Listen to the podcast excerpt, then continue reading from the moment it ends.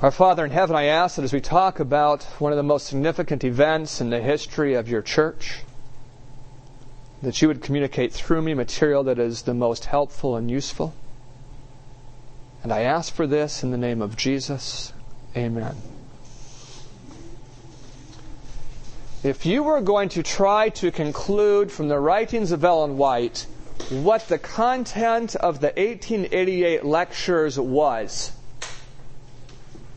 here are some themes you would hear repeatedly. One of them that was mentioned this morning is the matchless charms of Jesus. Another one is the relation of the law to the gospel. And this relation is so significant in the teachings of Jones and Waggoner. How many of you have read the book Lessons on Faith? Huh. That's shocking to me. Listen, I assign every one of you except Al to read that book by the end of this semester, or else to come up with a very good excuse why you didn't do it. How big is it? You could read that book through if you were if you were talking to someone while you did it. In other words, if you're reading it lightly, you could read it through in a few hours. It's a powerful, powerful book. No. Lessons on Faith was a series of lectures prepared in response after 1888. Of course, this was a general conference meeting, right? The leaders are there, but what about the people? Um, the people need to hear this, and soon Jones is, has an editorship of the Review and Herald. The Review and Herald began to print a series of articles, first by Jones and Waggoner, back and forth, on the topic of faith. Lessons on Faith is just a series of Bible studies on faith. I can credit that book with much of the success I've had in the canvassing world. I learned from that book to think, once I'd read that book, faith was a concrete idea in my mind and it never backed away from that concrete. I'll give you some of the ideas that have come from that book that you've probably heard sermon after sermon on one book in there is called, or one chapter is called Creation or Evolution. It's not about Darwinian theory, it's about sanctification. It's about how to deal with the bad habit that you have. The standard theory being that you will try to wean yourself away from it. If you're the only one trying to quit smoking by reducing the number of cigarettes, 14, 13, 12, 11, 5, 3, 2, 1 per day. Then they get down to zero per day, and that works until someone irritates them. Now, I happen to know someone who did wean himself like that and has stopped. So, in case he ever listened to this, I don't want him to get the idea that I think that it never happened. Neither do I think that you're necessarily going to start again when someone irritates you. That was just in case. But this chapter explains that what Jesus offers us in response to faith is the miraculous creation of a new heart. That how long does it take God to create a new heart? He says, Let there be light, and there was light. And uh, He can create in you a new heart, if you will believe in His creative power, He will create in you. You need to read the Bible study. That's only a snippet of it, but it's a powerful sermon. Where do we get it? I have several copies. But you can get your own probably for four ninety five and if you meet one of the men who are spending their life promoting Jones Minor material and you tell them you'd like to read that book, I almost guarantee they'll pick open their bag and hand you one.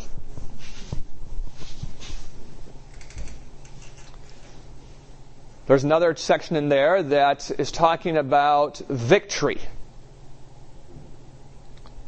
And it uses an illustration that I, I read this when I was 17 and I've never forgotten it. That's 18 years ago. The illustration presented better there than I'm going to copy it to you It talks about how soldiers, the soldiers of Alexander, were always anxious to go to another battle. They couldn't wait to go to another battle. They loved it. They, they would get upset and, and nervous if there wasn't someone to fight. And, and the question is why? Well, because they never once in their entire experience suffered defeat. He says in there that battle is not such a doleful thing if you're always having victory.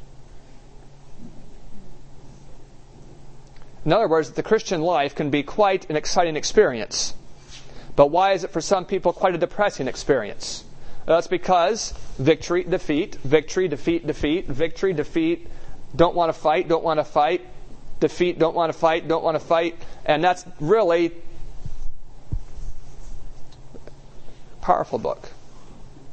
And you'd like to read it. What am I bringing out? That what was presented in 1888, when we talk about righteousness by faith, there were two ideas developed by Jones and Waggoner that, while they are somewhat obvious, are also extremely profound. One of them is the definition of righteousness. I think we all know it's obedience to God's commandments. It's that.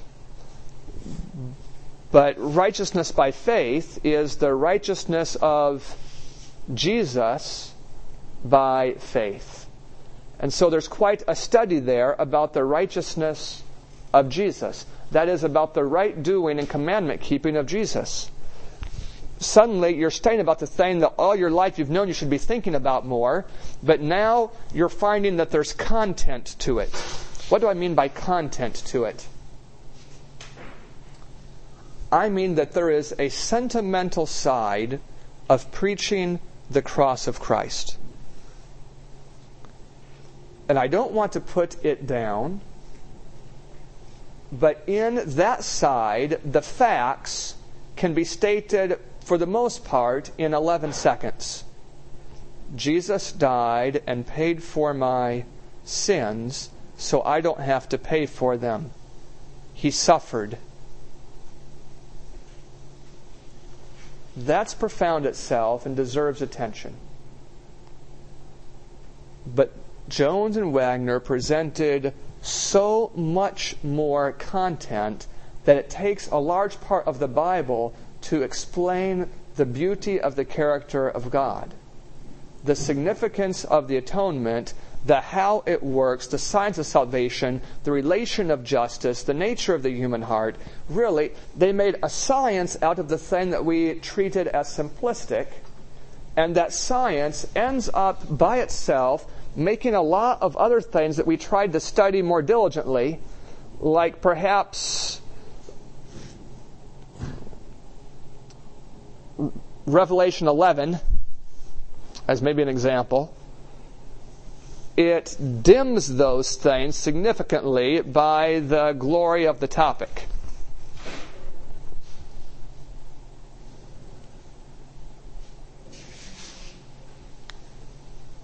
I have developed a few illustrations that I gathered. Maybe I should tell you this just kind of as a history.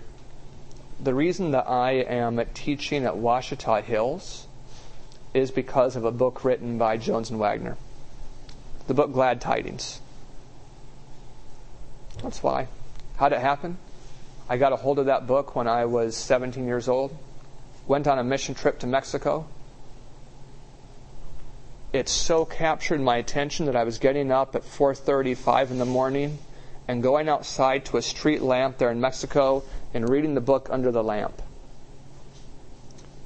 And it was the Clarks, Harriet and well, Mr. and Miss, Mr. and Dr. Clark, they're observing me doing that that put an idea in their mind to call me later and invite me to come teach here. which is not part of the history of 1888. I'm just trying to use it to illustrate the power of that material.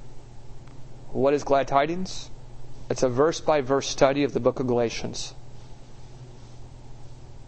Can I show you one of those things that I remember reading in that book, I think might be in the first two pages, that I never forgot for another 17 years. If you have your Bibles, turn to Galatians chapter 1.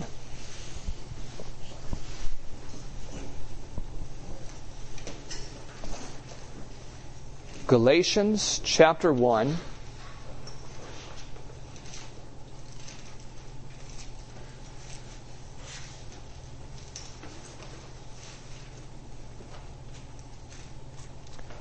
And look in the first few verses for this idea that Jesus gave himself for our sins.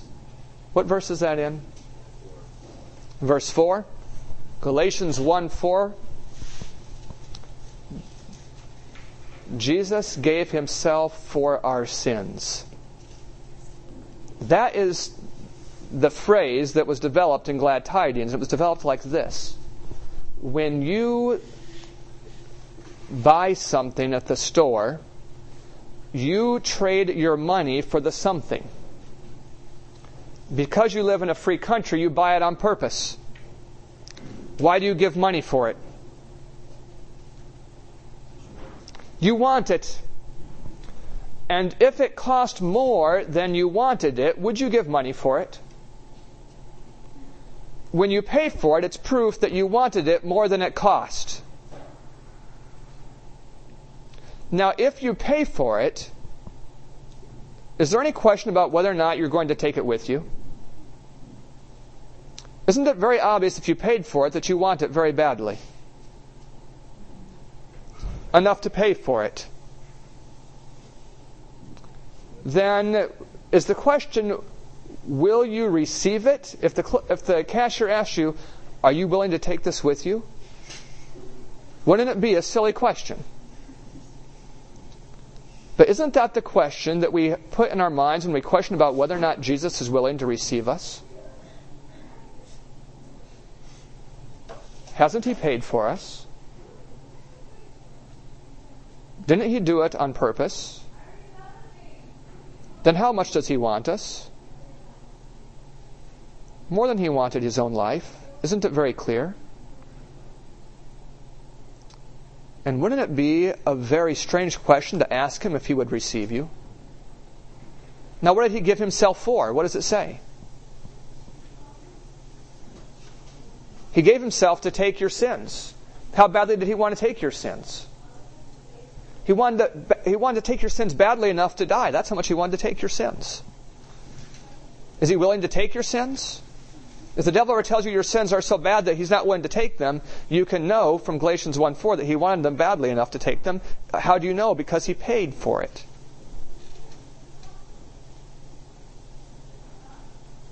That idea has meaning. It's a sample of what Jones and Waggoner were teaching. It was the material that the heart is looking for, the things we need to be thinking about maybe some of you theologically inclined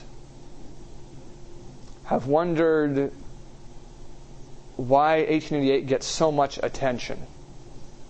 You probably know already that people who emphasize 1888 don't agree with each other on what is true.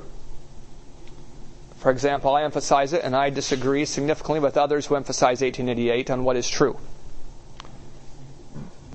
But why does it get so much attention? Because the things that we all agree on as being true are power. A tidbit from the teachings of Jones and Waggoner. What is the gospel according to Romans 1? It's the power of Christ unto salvation. What is the gospel? It's the power of Christ.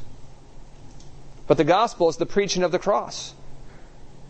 But the preaching of the cross is power. Do you want power in your preaching? Then preach the gospel of the cross of Christ. That is the power of God unto salvation. It's power. Don't look for power somewhere else. That's where the power is at. This is what Paul was teaching very purposefully in Corinthians. 1 Corinthians chapter 2. Chapter 1 and chapter 2. He's saying, I determined not to know anything among you except Jesus Christ and Him crucified. Well, why nothing else? Because he wanted to have power. And he said, I didn't want your faith to stand in the wisdom of man, but in the power of God. But what's the power of God? It's the preaching of the cross. So he didn't want people to have their the foundation of their believing on the rhetorical skill of a speaker. He wanted their faith to be settled on the power of God as manifested in the cross. But what kind of power was manifested in the cross? Well, it's the power of love. And, and this is developed. This is a Bible study. I mean, I'm, I'm giving you the conclusions, but what Jones and Waggoner gave was the study. The study developed a system of belief that showed men that they had been lousy polemicists. What does that mean? They had been low arguers of doctrine. However right they had been in all their doctrines, they had just been base arguers about what's right and what's wrong. And that never did convert someone, it did a lot of other things. Here were men who could take the cross and present it as the gospel, the answer to man's need, in such a way that you could see all the truths of Adventism. You could see that obviously they were true. I mean, keeping the commandments, that's a duh when you understand the righteousness of Christ in relation to the gospel. And if you understand keeping the commandments, well, obviously keeping the Sabbath, and there in the Sabbath is the power of God manifested in creation. Really, everything we teach ends up being very central if this ends up being the center.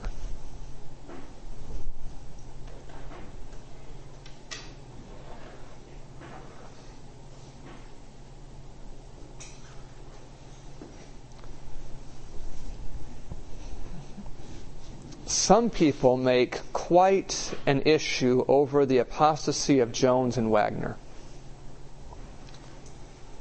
I think we talked about this several lectures ago in the weak confound the wise, why God chooses men. And it makes perfect sense to me why God chose Jones and Waggoner to present the truths they did. First of all, He gifted them so they could present them in a most wonderful way. Second of all, their weaknesses were such that that was their best chance, their best stab at heaven.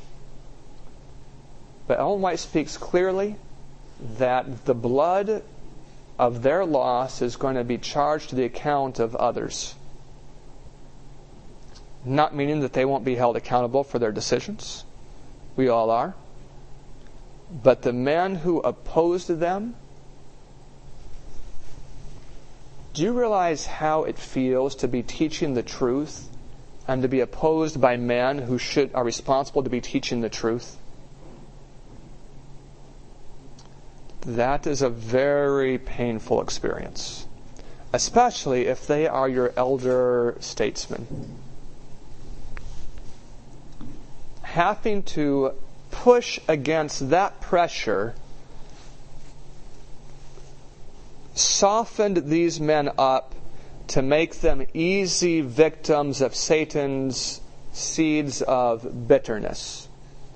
I'll get your question just a moment, David. If there is a lesson to be learned about 1888, it is the lesson of Hebrews chapter 12 and 13.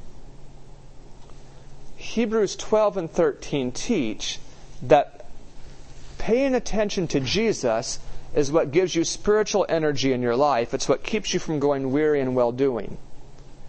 But after that introduction, a little bit later in the chapter, it says, looking diligently, lest any root of do you hear the next word? Any root of bitterness spring up and trouble you, and thereby many be defiled. In other words, the opposing forces in the life of a man are the righteousness of Jesus, his sacrifice in our attention. But when that receives our attention and then we're growing quickly, Satan pulls out, if he can, his very strongest opposition. And what is the thing that he opposes to the consideration of Jesus? It's bitterness. Why does the devil pull out the bitterness stop at that juncture? Because he knows that the presentation of that topic will always raise opposition. This is what Galatians teaches, it's what Jude teaches, it's what Genesis teaches. It's that if you begin teaching this truth as it is in Jesus, men will oppose you. Satan will oppose you through men, and Satan will try to soften you up by that opposition to make you vulnerable to a root of bitterness. Then, my closing lesson for you in this short lecture is to watch yourself when you come to understand the righteousness of Christ in relation to the law. Watch yourself when you come to understand faith and grace in the gospel, because when you take it on yourself to teach it, the devil no doubt is going to use the very same tactic on you that he's used in the past. And are you warned in Scripture? Looking, what's the word? Diligently, lest any root of bitterness spring up and trouble who? You, and thereby many be defiled. So we have the benefit of history. We shouldn't be so easy to fool. You had a comment or a question, David? Yeah, so at the end, A.T. Jones and uh, Waggoner. Waggoner, they kind of were lost. You want to know what happened to them, is what you're sort of asking. So the summary of what happened to them was that Ellen White wrote a letter to Jones that he needed to do something to help Dr. Kellogg. See, Kellogg had been used by God to do a mighty work in reference to the health work. Kellogg's contribution to Adventism placed us in the brightest light in the view of the world presidents came to Battle Creek for treatment in our sanitarium. United States presidents. You might think we're more advanced now than then, but that's not happening today. And we have a lot more hospitals. Kellogg was a mighty man, and Satan used the very same method we just talked about. Satan began to plant in in Kellogg a bitterness. Why? Because Kellogg was presenting truth and the pastors were receiving it coolly. That C O O L Y, I think. I should never try to spell things when I'm teaching. There were many ministers that were still meat eaters. And here, Mr. Mr. Kellogg was promoting not just vegetarianism, but exercise and drinking water. And what was going on with the, with the ministers, the leaders of this church? They were giving an example of growing overweight, sitting at their desk, hunched over in rooms without fresh air, and eating good dead cows. And it really made it difficult for Kellogg to make progress. Do you understand where he's coming from? Anyway, it was no excuse for him to become bitter but it was happening. And when you become bitter, you become less sensitive to the teachings of the Spirit.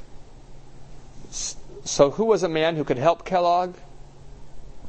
Jones did not have a mind quite as strong as Kellogg's, but he had probably the closest thing to Kellogg's genius mind that exists in the denomination. And Jones began helping Kellogg. But there came a point when Ellen White wrote to Jones and told him he needed to leave Kellogg alone, or his mind would be over, I forget the word, but like overwhelmed by the power of Kellogg's mind. In other words, the fact that you try to help someone is no proof that they're going to be helped. You give them your best shot. That's what Jesus did for Judas. Jones, when he received that second counsel, made what I consider to be that terminal blunder in his life he took his old teaching that new revelation must be judged by old revelation. He compared the letter that said, Go help Kellogg, to the later letter that said, Time to leave Kellogg alone. And concluded that since the first thing was true, the second thing must be false. Of course, what's the error in that line of reasoning? Circumstances alter cases. A man that is a heretic, reject after the second admonition. So you try to help him, yes or no? Yes. Help him twice? Yes. Help him three times? No. There's a, if you follow the, the there's nothing inconsistent from what was going on, but that root of bitterness was what clouded the mind of Jones. He didn't accept that counsel. Waggoner's influence over, excuse me, Kellogg's influence over him did blind him. He began accepting pantheistic theories. His idea about inspiration began to degenerate. He concluded that Ellen White was a false prophet. He maintained that she was a false teacher on the basis of the fact that what she taught about how to relate to national Sunday laws. That is, Ellen White's counsel was that when the Sunday laws come, instead of going out to hoe our, hoe our potatoes on Sunday, we should make that a day to do evangelism, to go and give Bible studies, devote it to, re, to religious purposes. In Jones's mind, at that darkened stage, that looked very much like receiving the mark of the beast, like not standing up for the right. Of course, what does God's law say? It says, remember the seventh day to keep it holy. And how do we stand up? By teaching the truth about the Sabbath and keeping the Sabbath and refusing to work on the Sabbath. But Jones didn't see it. His mind was darkened. He concluded that Ellen White was a false prophet. And to the end of his life, Jones remained a Sabbath keeper that believed the truth about death but he ended up joining for a brief time the Sabbatarian Pentecostals and, uh, and then ended up being by himself. And Waggoner went out a different door. He went out the door of immorality, began cherishing thoughts that he had married the wrong person, realized that he had just met someone who would have been a much better person to marry, much better character concluded that since he couldn't do that here on earth, that at least in the new earth, which was soon coming, he could marry the person God intended for him. He was very happy about that. He began teaching this idea that um, we shouldn't divorce our wives here, but if we married the wrong one, we could form a friendship with the one we should have married and develop a spiritual affinity, he called it. But that's too close to playing with satanic delusions to not get burnt when the brethren saw what was going on, they sent him to Europe to save him. That is, they sent him, they sent his wife, but who did they not send? His secretary, but he was only there over there a few years, began writing her, and then called her to Europe. She came. He divorced his wife and married her. And that was it.